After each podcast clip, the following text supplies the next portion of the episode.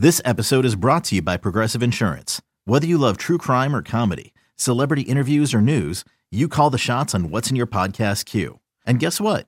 Now you can call them on your auto insurance too with the Name Your Price tool from Progressive. It works just the way it sounds. You tell Progressive how much you want to pay for car insurance, and they'll show you coverage options that fit your budget. Get your quote today at progressive.com to join the over 28 million drivers who trust Progressive. Progressive Casualty Insurance Company and Affiliates. Price and coverage match limited by state law.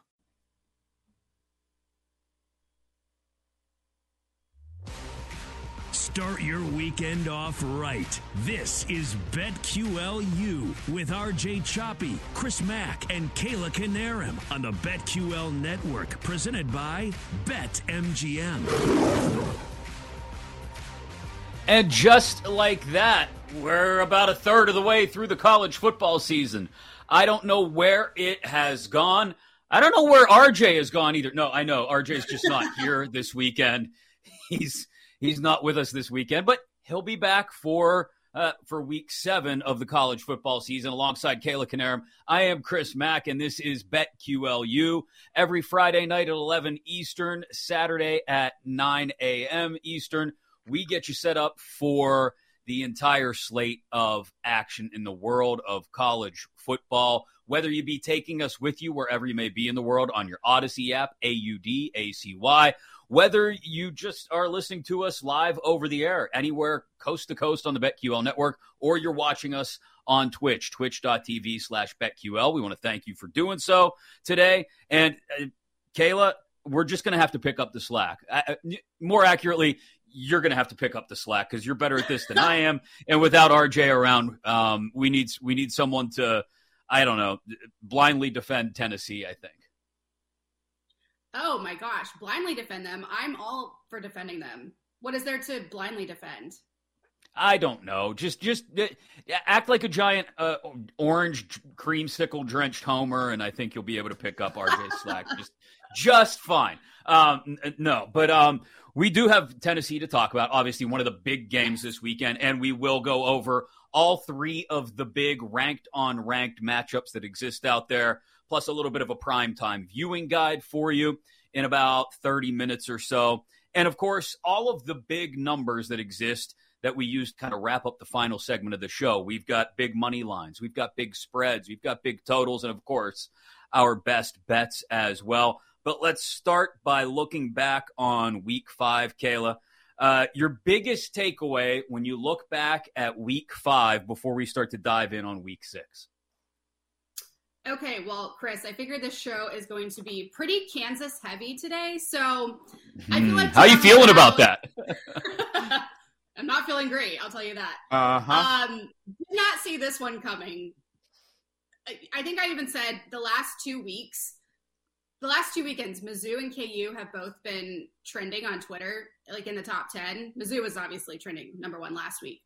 Uh, Mizzou all for the wrong reasons, KU for the right ones. But I'm like, is this 2007? What is happening? Um, I just wish Mizzou was doing a little better. So to balance out the KU talk today, my biggest takeaway from last week is that Mizzou should be four and one and ranked. They blew the end of that Auburn game with a missed field goal to send it into uh-huh. overtime, and then dropped the pat like dropped the carry in the end zone. And they should have beaten number one Georgia. Not sure if you caught that one, but it was a pretty great game until it wasn't. I heard something about it. Um, yeah. Yeah. if we got that touchdown on that 63 yard run on the Georgia one, dagger, and didn't get that penalty after converting on that crucial third down, that's a Mizzou win, you guys. Again, we would be four and one and we'd be ranked after taking down the number one team in the country Everyone at Harpo's would have gotten their free drinks for two hours. Huge miss. Uh-huh. Um, Mizzou had total control of that game, though. Not only was our defense incredible, Georgia had 481 yards to the Tigers' 294. The Bulldogs had two turn- turnovers. Mizzou had none. Georgia had 28 first downs, Mizzou 14, and we held the lead until the last four minutes of the game. So, not too shabby. Uh, listen, the K State game was a fluke, in my opinion. It was rough. It was out of character. I don't want to talk about that one, but do you think that Mizzou exposed Georgia? Did they just have a bad night? Mizzou isn't an easy place to play, by the way. And Kirby Smart even said post game, right. there is no easy game in the SEC. So is Mizzou better than people think? Is Georgia worse? Which one do you think it is? See, I tend to think when teams lose close games, it's because they're not as good. I don't want to burst your bubble or anybody in Missouri's bubble, but I, I think this will awaken sort of the sleeping giant. This is the wake up call that the Bulldogs needed. You know, they get bumped down a spot in the rankings, they get jumped by Bama. I do think it's a heck of a hot take, and I love it from you that Mizzou would be four and one because that would completely change the complexion of the SEC. And I think that is something to think about when when when you think about the ups and downs of the SEC and how we always it feels like we always end up arriving at the point where it's two SEC teams doing battle in the SEC championship game and it's just a matter of which one's going to be ranked number 1 and which one may fall to 3 or 4 when the when the playoffs come out uh the, the uh, playoff slate. It's it's interesting to think about how that dynamic would be completely turned upside down because it would include a, a, a massive win over Georgia. And obviously, Georgia wouldn't have just fallen to two. You, you can imagine how far they would have fallen in the rankings and how that would have opened things up again around the SEC. And so I, I, I like the hot take that Missouri is worthy of being four and one, even if I don't necessarily agree with it. Because again, you're talking about two conference wins, and then they're sitting there atop the SEC East. I mean, th- they would be there two and zero. Oh. Tennessee is one and zero. Um, and that's that's a heck of a thing to think that there's really eight points difference. Is that what it adds up to? I think between Missouri yeah, like and and the top of the SEC East. Maybe those it's two more... games were self-inflicted, so that's right. my reasoning for that. No, you know what? I it, maybe look, I tend to believe that Missouri's just not that good, and that's why they couldn't they couldn't close those games out. But I, I, think if you want to, if you're a fan of the Tigers and you want to argue that they are right there on the precipice of joining the uh, upper echelon of the SEC, you can look at those games, especially the Georgia game, and say, yeah, we're one penalty here, we're one play here or there away from maybe being atop the SEC East and knocking off the reigning national champs. It's a heck of an argument you make anyway. Uh, I am going to uh, my biggest takeaway from this past week is you know, we have these massive conferences, and they'll probably only continue to get larger, especially the SEC and the Big Ten. But we have them staring down the idea of eliminating divisions. So we're going to see that happen over the next couple of years. And the Big Ten West and the ACC Coastal Division, especially the ACC Coastal, are the poster children for eliminating these divisions. The Big Ten West, because it can never quite hold a candle, even if it's when it's got one or two teams like a Minnesota or an Iowa or a Wisconsin, depending on what year it is, uh, sort of stepping out ahead of the rest. It never quite holds a candle to the East. And Ohio State and Michigan, obviously, and then there's always at least Penn State and or Michigan State right there involved as well, and that's what we're looking at this year. Three teams in the top ten going into what is Penn State's bye week. Looking forward a week, we'll have Penn State, Michigan at the Big House next Saturday. Maybe that'll help sort of sift things out in the Big Ten East, but the ACC Coastal is just a trash heap. And it's like this every single year, other than really last year when Pitt kind of took a hold of things and ran away with it. Every, you're talking about a division that in the first seven years of its existence had a different champ each and every year. Every single member of the ACC Coastal went to the ACC championship game in the first seven years of its existence because it's just that. Some people would call it parity, P A R I T Y. It's more like parody, P A R O D Y, in that it's a parody of Power Five college football sometimes. So the Big Ten West and the ACC Coastal, the poster children for eliminating divisions, which both conferences will be doing in the next couple of years. With that said, since we're uh, since I guess we're mocking people, uh, and I'm using the word parody P A R O D Y instead of parody P A R I T Y, uh, we like to wag our fingers and cast shame and doubt uh, on some teams every single week. Mine this week is on Wisconsin. Like uh, Paul Chryst is not an electric personality. I mean, we know that. Um, but at the very least, he was churning out winning seasons and competitive seasons atop that uh, menagerie that is the Big Ten West. And more often than not, they had reasons to be fired up every fall going into Madison. And a bad start this year. I understand the last three years have paled in comparison to his first couple years on the job up there, but to me, I, I, think they're bailing too quickly on Paul Chryst. I think they're paying way too much to do so. Um, I think they should have sucked it up and allowed themselves for another year of perhaps rebuilding or finding their footing. And so I think they bailed a little too early. So I'm going to say shame on Wisconsin for uh, letting go of Paul Chryst this past week. Well, my shame on you, aside from Mizzou fans thinking we were going to beat the number one team in the country, and for anyone who thought Georgia was going to cover 28 and a half, rude. Don't sleep on Mizzou, y'all.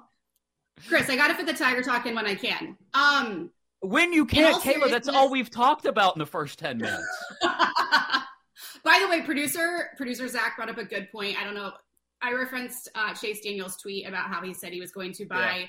drinks for two hours for everyone at Harpo's if Mizzou won. Big Cat got in on it. Big Cat ended up I saw that actually giving a $2,000 bar tab to Harpo's. So that was cool. But anyway, in all seriousness, my shame on you. I think we both have thoughts about OU. I don't know what's going on with them, but also A&M. What's up with the Aggies? They took the L 42-24 to Mississippi State. Um, a big part of that was due to the Bulldogs' four first turnovers, three of which took place in the red zone, including a block kick. Not great. It was a rough day for the Aggies, who now sit at three and two and are not at all the team I thought they were going to be going into the season. Um, do we think Nick Saban's a little relieved uh, going into this weekend? I know that's going to be a big clash we're going to get to, I, but um, for all the smack talk that happened preseason, he's got to feel a little relieved to see the Aggies not doing as hot as we thought they would. I think he's excited. I think Nick Saban is drooling, waiting for Jimbo and the Aggies to walk into Tuscaloosa. We'll touch on that game just a little bit a little bit later when we go over the prime time viewing slate for Saturday night. But I, yeah, I think I think Nick Saban looks at that what is it 24 and a half point spread and thinks about mm-hmm. how he can double down on it and beat Jimbo by seven touchdowns. This is now an old personal rivalry that goes back to the hills of West by God, Virginia, where they both grew up about 20 minutes from each other. And it's going to get worked out on national TV on a Saturday night for everybody to see. Um, again, we'll touch on that game in just a little bit. But we talked about so, sort of the idea of the ACC Coastal and the Big Ten West, and we've talked a lot about you know is the can the Big Twelve or the Pac twelve land a legitimate title contender this year? At least land someone on the fringe of the playoff conversation. And we're now just uh, three weeks away from the first college football playoff rankings being released. A little more than three weeks. And how about this? Of the eight years of the CFP, the team ranked number one upon the first release stayed in that spot four times. And I mean, stayed in that spot all the way through the entire ranking cycle, all five to six weeks of the rankings being released, bowl season, and the playoffs. So, if wow. our question is who's going to be number one in three weeks, we may also be asking the question who's going to be number one in the end and what do we expect the construction of this Final Four is going to be? We started the year talking about that, Kayla, about who is it mm-hmm. aside mm-hmm. from Bama, Georgia, Ohio State, maybe Clemson that can join uh, those teams or sort of break the ceiling, glass ceiling, so to speak, for lack of a better way to put it, to join those teams in the playoff. And do we see another SEC team? Do we see another Big Ten team uh, aside from Ohio State or Michigan? Pac 12, Big 12, or it's all up in the air, but and we're just a few weeks away now with Georgia sliding a spot because of that near loss to your Missouri Tigers, Alabama jumping back into the one spot, Ohio State winning emphatically every single week, it feels like. It's we're, starting to kind of flesh out what these top four might look like. Yeah, I mean, it's hard to pick against Bama at this point based on what we've seen so far this season and what we've seen so far in the last however many years. So I'm going to keep Bama at the top um, Georgia along with them, Ohio State. I think those are always just going to be a three lock until something catastrophic happens. Right. Um, but I, as far as that four spot, I think I'd love to see Clemson get in there. Um, I'm a big Dabo fan. Love, love the Clemson Tigers. Um, but Michigan's also had a heck of a season so far. So I think that four spot's going to be a battle between Michigan and Clemson up, up right up until this point.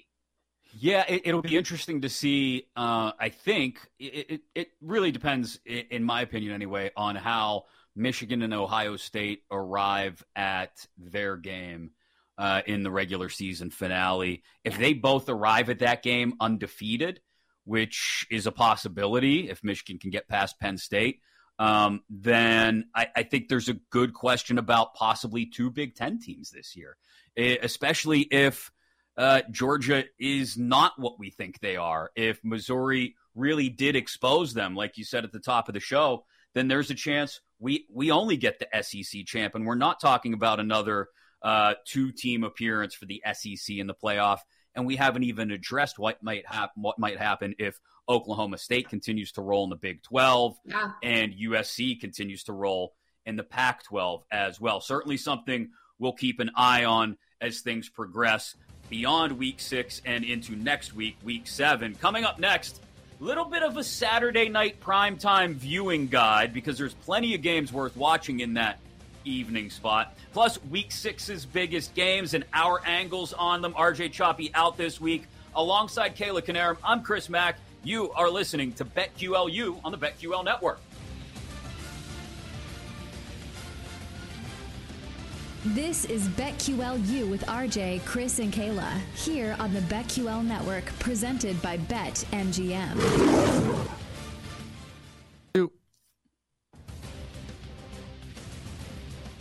Back to BetQLU with RJ Choppy, Chris Mack, and Kayla Canarum on the BetQL Network, presented by BetMGM.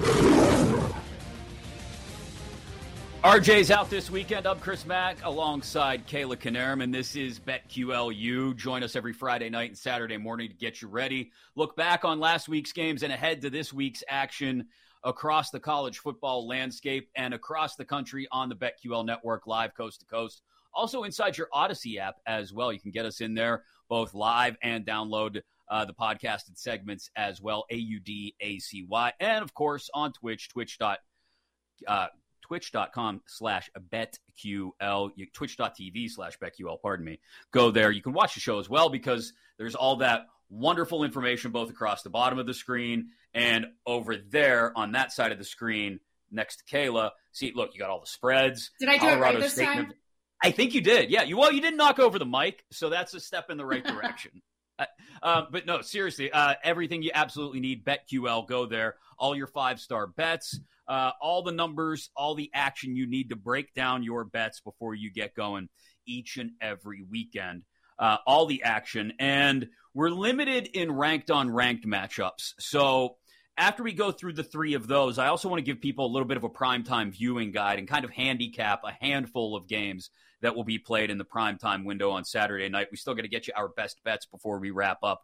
And uh, the big numbers as well, the big totals, the big spreads the big money line numbers, those all coming up before we wrap things up here on BetQLU as well. But let's start with what is probably the biggest game in the country. It, yeah, no, I'm just going to say I'm not going to qualify it. It's the biggest game in the country this week. It is number eight Tennessee at number 25 LSU, noon Eastern Saturday on ESPN. Tennessee favored by three, the total sitting at about 65 at BetMGM and Tennessee six and one straight up in their last eight games. 0 and 5 their last five versus LSU though. Total has gone over in nine of Tennessee's last 10 games as well. Under, on the other hand, in four of LSU's last five games. I had lots of big questions coming into this season, Kayla, about Brian Kelly and his fit at LSU, his fit in Baton Rouge. I have family that are pretty well intertwined with the program there that live in Baton Rouge, that coach in Baton Rouge. And uh, they've been very diplomatic about it with me, but I can't get away from Brian Kelly standing at center court saying family and putting on the fake Southern drawl and trying to fit into Baton Rouge in the SEC. Uh, at the same time, I can't get away from the fact that – through the first five weeks, they've only got a single loss, and they've got a chance to really put a stamp on the season here, the first major stamp on their season if they could take care of Tennessee at home. I don't know how you read this. Uh, Hendon Hooker really impresses me, but it'll impress me even more if the Vols can go into Death Valley and come out with a win. Yeah, by the way, I love a good fake accent. Um, that should not go unsaid. Unnoticed? Uh, okay. Yes. Unnoticed. Unsaid, yes. Um, and also, Chris, keep in mind the Vols are coming off nearly a two week break following that win right. over Florida. Um, and since last season, they are 3 and 0 against the spread when coming off rest. I, I mean, based on what we've seen so far, the Vols are the better team, clearly, as the rankings would suggest. They have the strength of schedule, having beaten two top 25 teams, while LSU's one decent opponent they've played this season, they lost to in week one with Florida State. You can maybe argue Mississippi State was a good win. Um, they've beaten Mississippi State and Auburn as far as conference games go. I also think this comes down to the quarterbacks. Jayden Daniels has yeah. been good for the Tigers, but he's no Hendon Hooker, who is a beast for the Vols. He's now thrown for nearly 1,200 yards, eight touchdowns, zero interceptions, and he's put up another 175 rushing yards and three touchdowns all through four games. So, total package there. All this to say, I'm going to ride with Tennessee at minus three. You're welcome, RJ. Um, and as for the total, the Vols are averaging averaging 48 and a half per game next to the Tigers 35.6. I'm torn on the total to be honest. This should be a more challenging game for both teams um, based on what they've been used to so far this season. I can see it going under, but I kind of feel like I want to lean the over. What are you thinking? Yeah, I, I, think just the pace of play that the Vols play with lends itself yeah. to the over. It's why we've seen such big totals uh, for them all year. They lead the SEC, I think, in six different major offensive categories. They're number one in the nation with almost 560 total yards of offense on average. And they've scored at least 30 in seven straight games. This offense is clicking on all cylinders. I think the over is a safe bet because I think Tennessee will score. I think LSU will hang with them. Um, I think if you can get three, then absolutely jump on three. And it's still available, like we said, at BetMGM. I would jump on Tennessee minus the three. Now, look, it's the SEC. Anything can happen, mm-hmm. especially with two ranked teams. It's not to say that LSU couldn't take this thing to overtime and win on a touchdown and blow the whole thing up. But I think at the very least, I believe in Tennessee to win this in, by like a four to six point margin. I feel comfortable laying the three. And as you pointed out, I think the total is a pretty, even at that big a number, 65, you know, it wouldn't surprise me in the least if this thing goes, you know, 38 to 30 is not out of the realm of possibility. That sounds very realistic to me when we talk about these two offenses, especially, like I said, the pace of play for Tennessee and what Hendon Hooker is doing. And that's a cover and that's an over the total. So I think we're on board here, both playing Tennessee minus the three and over the total. But this is going to be this is a huge one for the Vols. Like you said, coming off the mm-hmm. bye week, their track record coming off the bye week, what it does for the SEC is I would think I, I, I would just this puts the after if the the near loss to Missouri last week didn't put the scare into Georgia. Watching Tennessee continue to rip through team after team after team and maybe not win in dominant fashion. Again, almost blowing it to Florida in the end but yep. putting up as many points as they do, it could be irresistible force against immovable object when Tennessee and Georgia get together at some point. So um, definitely something to keep an eye on. But we both like Tennessee and the over there. Another early kick, 12 noon Eastern in the Big 12, 11 a.m. local time in Lawrence. The number 19 Jayhawks. they got game day coming, Kayla. This is great for them. We love it, right? Sorry. Uh, number 17, so Horned Frogs are coming in. And this, I'll be honest, this spread surprises me. Six and a half TCU is laying to undefeated Kansas. Total is at 69. Uh, the total has hit uh, over in four of TCU's last five games. We know they can score.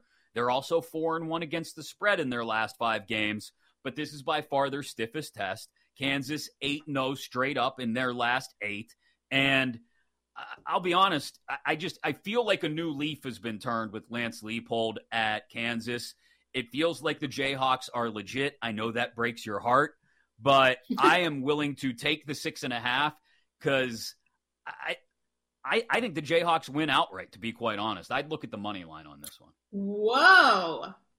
Well, to no one's surprise, I think I'm going to go in a different direction.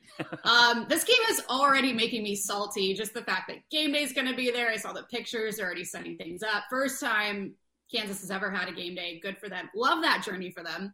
Um, do you guys remember when the University of Kansas was basically paying fans, not even fans, students, to come watch Jayhawk football games? Because I do. Uh-huh. It was uh-huh. just a few years ago. Literally giving away free tickets. Um, yeah, so now they've had two sellout crowds for Kansas this season for the first time since 2009. Good for them. You know what? I think the Horn Frogs are going to come to town and expose those Jayhawks. I said it. That's mm. this is hmm. probably an unpopular pick. I like TCU minus six and a half in Lawrence, and that's not biased at all. Um, listen, no, they are four and zero, oh four oh, the Horned Frogs are 4 0 0 against the spread this season. They're 2 0 against the spread when going in as the favorite of six and a half or more. And I know KU is pretty much the same, but that wouldn't support my pick now, would it? So my only concern is that TCU is going to be riding high following that Sooners beatdown. So they can't lose focus going into Lawrence. Um, I'm sure it's going to be a crazy game day atmosphere, which feels like I want to talk myself into taking Kansas as dogs, but I can't even bring myself to do that. So well, I'm going to stick with hey, TCU at minus six and a half. Money doesn't know rivalries, Kayla. It money doesn't know, know, rivalries. And look, I I think you make a great point about TCU maybe riding too high coming in off the win over uh, Oklahoma. I think that's a huge impact on this one. Yeah. I think the atmosphere in Lawrence is going to be incredible. I think what the Jayhawks are trying to prove is incredible. Uh, it, this would be enormous for them. I would imagine they climb into the top yeah. 15 with a win. Um, I, again, I'm on Kansas. I'm not touching the total because I don't know what how this may go. I don't know if you know a, a couple stops early and this thing may get. Uh, I don't want to say ugly. I don't think it's going to be low scoring by any means, but it it could very easily be you know a 34-31 game and we're still ending up shy of the total. So I'm not touching the total, but it's six and a half.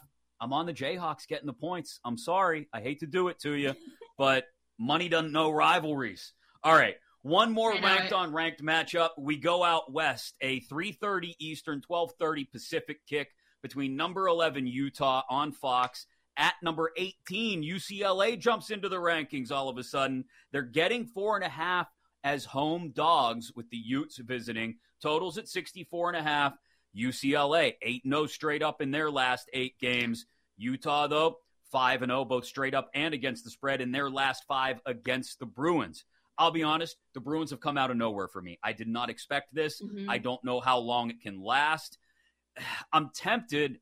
Four and a half for a home dog in a conference game is very tempting. I'll be honest, I don't know which way I'm going on this. I was a huge believer in Utah to start the season, but they've really they've ended up disappointing me just in the lack of impact, in the lack of well, that opening loss was huge for them against Florida. I don't know which way to go on this one, Kayla. You took the words right out of my mouth. I think out of the three that we're touching on, this is the toughest one when it comes to betting. And by all accounts, it should be a close, hard fought game. Um, UCLA obviously coming off that big win over ranked Washington last weekend, while Utah had, again, as you said, that one slip up to Florida in week one. Even though Utah is 5 0 straight up and against the spread in their last five with the Bruins, I don't love this, but I think I'm going to go UCLA plus four and a half. Um, wow. I think the Utes come out on top but I do think the Bruins will keep it close. And I'm kind of on the over train this week, looking at that total of 64 and a half. Um, both teams are putting up an average of over 40 a game. Both teams have hot offenses that those defenses could have a tough time containing. So I kind of like the over yeah. of 64 and a half. And the Bruins plus four and a half. I'm getting wild today. Chip Kelly, 7 and 0 off two or more consecutive overs. So there you go. If you're looking at that ah. while coaching UCLA. Um, one of the things I like about BetQL, and this is not just a shameless plug, but when I have a game like this that I'm having a tough time getting a read on, if you subscribe to BetQL, you can get what's called the Sharp Money Report, the Sharp Bettor Report, and it'll tell you where the bulk of the money is going. So, for example, right now on this game, 60% of the tickets are going to Utah. Uh, on the spread, but 73% of the money, which tells you that some of the bigger bets from some of the sharps are coming in on the Utes over UCLA. If you like to tail those kind of bettors, then by all means, you might want to lean on Utah. If you like to be a contrarian player, then you go in on UCLA. Just another tool you can use inside that BetQL app if you download it today. So, that being said, without a lot of ranked on ranked matchups, there are a handful of really interesting primetime games. And if you're looking to lock in on one, I'm gonna I'm gonna present you with uh, four of these now. You tell me which one of these games, Kayla, you like the most. We've got number 20 Kansas State visiting Iowa State. We've got Florida State, now unranked Florida State, uh, back out mm-hmm. of the mm-hmm. top 25 at number 14 NC State. Texas A&M visits, as we mentioned before, number one Alabama, and number 16 BYU against Notre Dame out in Vegas. All of these kick at either 7:30 or 8 o'clock Eastern, 4:30, 5 o'clock Pacific. Which one of these jumps out to you is probably the most compelling watch? I mean, I'm going to let my SEC bias show here, and I got to go Texas A&M Bama just because of everything we saw, um, you know, ahead of the season the coach showdown. I mean, I, I wanted that to right. be, I was like, wow, this could be a new Real Housewives series. Why aren't we covering college coaches in the SEC on Bravo? I'd watch that. Um, you know, you've got your Bama 84, 5, 4, 3 star players next to your A&M 5, 4, 3 star players at 81. So I'm excited to see this battle go down. The real head coaches of the SEC. We could That's get memes out of that for days. tweeted that. Chris, that was literally my tweet. I go, I, I, even tagged at Andy. Can we get a real house or real coaches of the SEC on Bravo? How great would that be? I look, I don't even watch Real Housewives. I'd be all in on that. Totally in on that. I, I yeah, I'll be honest. Um, I, I can't wait to watch that one, but just for sake of uniqueness, I'm also really interested in the BYU Notre Dame game because I was such yeah. a fan early on this year of BYU. They got tripped up a bit early. I think injuries had a lot to do with it. I think uh, their offensive line should have been enough to buoy them as they were dealing with those injuries, but it wasn't. I'm real curious to see what the atmosphere is like in Vegas, too. I'm sure a ton of Irish fans. But um, BYU Notre Dame should be an interesting one as well. That one on NBC and Peacock on Saturday night. So, coming up next, some big numbers out there this weekend. We'll go over the biggest spreads, the biggest totals, the biggest money lines out there. Plus, we each get you our best bet for week six. RJ Choppy out alongside Kayla Canarum. I'm Chris Mack. You're listening to BetQLU all across the country on the BetQL network. This is BetQLU with RJ, Chris, and Kayla here on the BetQL network, presented by BetMGM.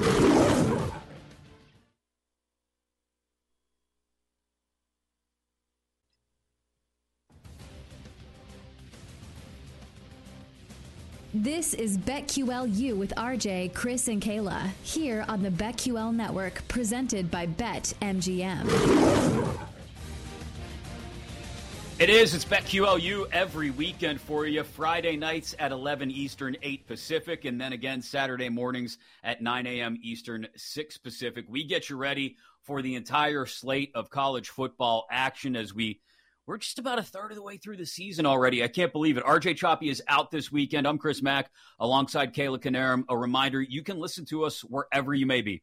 You could be at the top of a mountain. You could be in the middle of a desert. As long as there's some kind of data service, you've got your Audacy app downloaded you can listen to us. A U D A C Y. Take the BetQL network with you wherever you go, or just listen live on our BetQL network of affiliates, live coast to coast, or watch us on Twitch, twitch.tv slash BetQL. We got to get you our best bets before we get out of here in just a couple of minutes. But we like to focus on some of the bigger, wilder numbers because college football always good for some wild numbers even once you get into conference season to be honest and we've got some big ones as mm-hmm. usual, both on the spread, on the total. Some mo- I threw in some money lines this week as well, Kayla. We'll get to those in just a minute. But let's start with the big spreads. Last week, your Missouri Tigers almost pull off the upset against the Georgia Bulldogs. And more importantly, they covered the 28 and a half. So there's a small victory for you. Yeah. Cover. We, we almost like, yeah, blew out the number one, not blow out. Barely, barely got by them almost. I'll never get over it, Chris. No, you won't. But that's okay. You you covered. if, if nothing else, take take that cover, tuck it in your back pocket along with the few bucks you may have made on it, and move forward and believe in your Tigers. Uh, Rutgers covered 39 and a half against uh, Ohio State by just a smidge, just a half point. Uh, Greg Schiano and Ryan Day going at it at one point because there was a fake punt called late in the game when Ohio State had things sewn up. Apparently, it was an automatic read, as I do air quotes with my fingers, by the punter based on what he saw from uh, the punt uh, return team. But I don't know. You got to call off the dogs in that instance, I think. Uh, Northwestern covered a big number at Penn State, 25 points.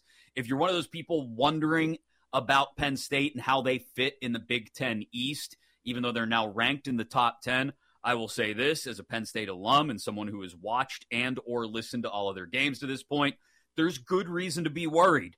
You put the ball on the ground five times, even in that kind of cold and rain as they had last week against Northwestern. It's Northwestern. You only beat them by uh, by ten. Come on, guys. Uh, so be concerned about Penn State, especially when you when you you know when you lap that on top of the turnover issues they had against Central Michigan a few weeks before that. So something to keep an eye on as they get ready to go to Ann Arbor and face the Wolverines next weekend. Uh, Arizona State covered 24 and a half at USC as well. I'm increasingly getting the feeling that the Pac 12 is a whole lot tighter than maybe we originally thought it was. Biggest spreads of the day this weekend. Georgia laying 29 and a half against Auburn, Ohio State 27 at Michigan State, Alabama 24 against A&M. We talked about that one. Michigan laying 22 at Indiana. I I don't know if any of these are attractive enough for me to take a dive in on Kayla. I don't I can't be convinced though that Michigan State is as bad as they've looked. I I really thought they might be able to make some noise in the Big Ten East this year, and they just they've been a disaster. Mel Tucker not living up to the terms of that deal, at least in the first full season of it. Yeah, I actually don't feel comfortable taking that one. I'm a little surprised Georgia is once again has an almost 30 point spread yeah. based on what we saw last week. And I mean, again, Mizzou almost beat Auburn. I know they're not what they've been in the past. Um, I'm also surprised about this Bama spread. Like going into A and M, I mean that's still a SEC conference game, and again going back to the the spat these coaches had before the season started, I just think there's going to be a little extra oomph in both of these teams. So the one I, if any, would take is Michigan minus 22 at Indiana. They've outscored their opponents 227 to 58 so far this season. Indiana has not. Um, they're also coming off two losses to Cincinnati and Nebraska. So that's never a good sign. I think there's a really good question, though, about who Michigan has played so far this year, though. I mean, they've had they played yeah. three three uh, JV squads, if you want to call them that, and mm-hmm. it, Maryland gave them a scare, a serious scare. And it's a better Maryland team than it has been. Mike Locksley has done a really nice job rebuilding the program in Maryland. Um, but then they didn't exactly put Iowa away until late in that one as well. So I think there's a question of how many points Michigan can put up on the board. With that said, let's a lot of these games also fit into what we call money line magic, where if you've got to sprinkle just a few bucks on any of these, do you like these? Auburn, we mentioned Auburn and Georgia. You make a really good point. Was that the scare that Georgia needed to wake them up, or is Georgia just really not that good? Um, and Auburn is plus 2,000, so 20 to 1 at Georgia. Uh, Michigan State, who we just talked about, 18 to 1, plus 1,800 at home against Ohio State, so big home dogs. And South Florida, plus 1,800 at number 24, Cincinnati. South Florida's been really bad. I don't think I'd even sprinkle anything on that one. But again, I mentioned Michigan State. I have a hard time believing they're as bad as they are. At home against Ohio State, I don't think they pull off the upset. Auburn at Georgia at 20 to 1 really intrigues me. I mean, to just oh. sprinkle a cup, just a couple bucks on just to say you did it and then keep an eye on it. And if it's close late, you get those alert. You, I don't know if you get those alerts on your phone. Upset alert, bang, it pops up. You tap on it. All of a sudden, I don't care where I am. I'm at my daughter's softball game. I'm sitting on a, a, roller coaster at an amusement park with my son. I don't care. I could be in the middle of nowhere, and all of a sudden, I'm watching to see if somehow the big upset gets pulled off. Auburn 20 to 1 at number two, Georgia. I'm at the very least intrigued to sprinkle a, a couple bucks on. Even on the road. Yeah, it's the SEC. Anything can happen. As we saw last week, that is true. Yes. I am hesitant to do anything with these money lines, to be honest. Um, I think you're brave for sprinkling on Auburn at Georgia. I think I'm going to stay away from all of these, if I'm being honest. That's fair. I mean, it's the, the numbers are ridiculous, and that's the only thing that I think catches catches your eye. Sometimes it's a bright, shiny object for a kitten. As you, you said, know? a small amount would be okay. Yes, it's just, just a sprinkle, just a, a little tiny bit, a, Salt Bae type sprinkle. Um, all right, biggest biggest totals and smallest totals of the week. Last week we had Oklahoma and TCU at 69, the over hit. This week another total at 69 involving TCU. This has been almost rhythmic with them. Every single week, they've got the biggest total of the week because they can put up points. They're on the road mm-hmm. at Kansas, though. I mentioned it earlier, Kayla. I don't know if if I trust both offenses enough to get to 69. It's entirely possible this could be a 48-42 kind of game and you know, good on you if you believe that that's guaranteed to happen and you want to go in on that. I think there's a chance if there's just one or two stops early in this thing that it keeps it from getting to that number. I, I think I said it earlier in the show. I'm all about the overs this weekend. I'm yeah just going to go for it. Uh, TCU is averaging 48 and a half through four games, while KU is averaging 38. Um, it's no secret. I love a good Big 12 shootout. So I say let's have some fun. And I kind of like the over of this game of 69. I mean, I think just with I, that, especially that game day atmosphere, adrenaline's going to be high. That's a good point. Um, again, that can also backfire, and then you can have a low scoring game. You never know how these things are going to go. So I'm just going to go for it and take the over. I always love rooting for points. So at the very least, um, if you believe, like you said, that the adrenaline and the energy in that building may have something to do with the way that game plays out, then I think you make a really good point about that thing leading to the over. All right, smallest total. Last week it was Navy and Air Force, the service academies, 38. And I'll be honest, I led people astray. I thought Air Force would score a little bit more than they did. Navy Air Force under 38 hits. Unbelievable. I know AV Navy doesn't doesn't score at all, but that that did surprise me just a little bit. This week, Iowa back on it. They're at Illinois. The total 36. And you know what? If you're asking me to take one total that's on the board all weekend, I'm on it. I'm on Iowa at Illinois under 36. Wow. Okay. And to be honest, I think I'm right there with you. I definitely took the over for Navy Air Force. I thought we were going to get a little bit of a higher scoring game. So I'm a little cautious this week and going over. So I'll I'll go with the under with you at 36. All right. Uh, let's get you our best bets now before we wrap things up here on BetQLU. Uh, I'm going to go first here, Kayla, because I think there's a team primed for a huge bounce back. Uh, Pitt hosted Georgia Tech at Heinz Field last Saturday in a little bit of a cold, drizzly fall night game that was uninspiring on both sides, except that the Yellow Jackets end up pulling off a huge, huge upset. Spread was as big as 24 and a half at one point, and they came in there without a head coach. Uh, Geoff Collins had been fired last week, and they come in with an interim coach. And Pitt looked uninspired. Uh, I didn't. I wasn't actually at the game, but I talked to people who were, who said there was zero energy on the sidelines for Pitt which is a bad sign, a really bad sign that they were overlooking Georgia Tech. And I think that's what happened. Virginia Tech coming in, arguably the worst offense. Mm, okay, maybe Georgia Tech's the worst offense. One of the worst offenses in the ACC coming into Heinz Field.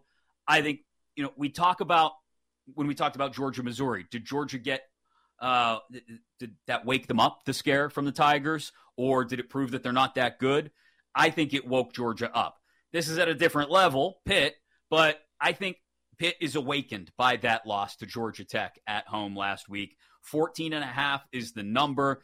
Pat Narduzzi, his teams at Pitt averaged 34 points a game coming off an upset loss. They are going to score a ton. Even if, even if Frank Cignetti Jr., their offensive coordinator, keeps it a little more conservative, I still think they put up 30. Virginia Tech can't touch that with their abysmal offense. So I have Pitt laying 14 and a half against the Hokies as my best bet. What do you got?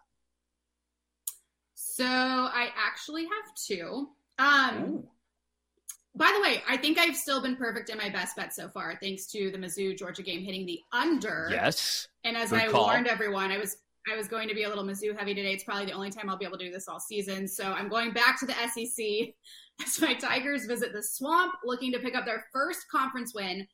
As a reminder, it should be their third. Is that old yet? I don't know. Um, first of all, the spread of 10 and a half is super insulting, and I would absolutely pick Mizzou to cover. But I am once again Insulting.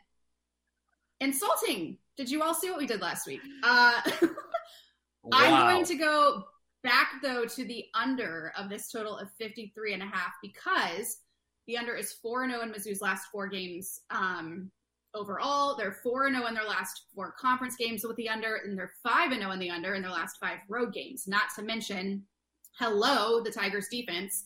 Um, plus, neither team here is averaging crazy numbers offensively. Um, and I'm going to do one more because I need to show the Big 12 some love. Um, and not the Red River rivalry showdown. Thank God they changed that because I could never say it. Um, but a game that uh, could also be a shootout, and that is Texas Tech at Oklahoma State. Contrary to Mizzou at Florida, I'm going with the over of this one of 68 and a half. We know OSU throws up an average of 47.8 points a game. By the way, the last time these two teams faced each other in Stillwater, they racked up a total, Chris, of 94 points. uh, yes, the Red Raiders are working with a backup quarterback, last year's starter, Donovan Smith, but he's still putting up big numbers through the air and on the ground, while the Cowboys are sitting pretty comfortable in that offense with fourth year starter Spencer Sanders. And by the way, Tech games have averaged a total of over 60 points, while OSU games are averaging 71. So I like the over there of 68 and a half uh, in Stillwater this weekend.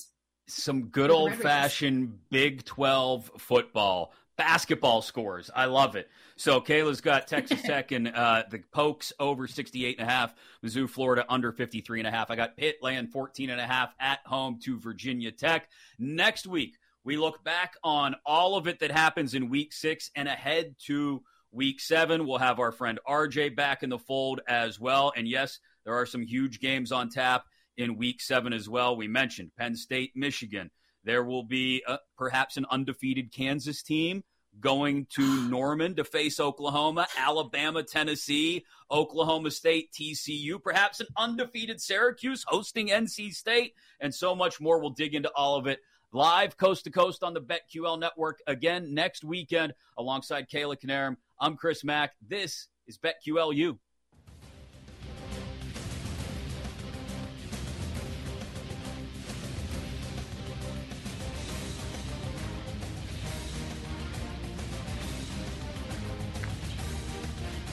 This is BetQLU with RJ, Chris, and Kayla here on the BetQL network, presented by BetMGM.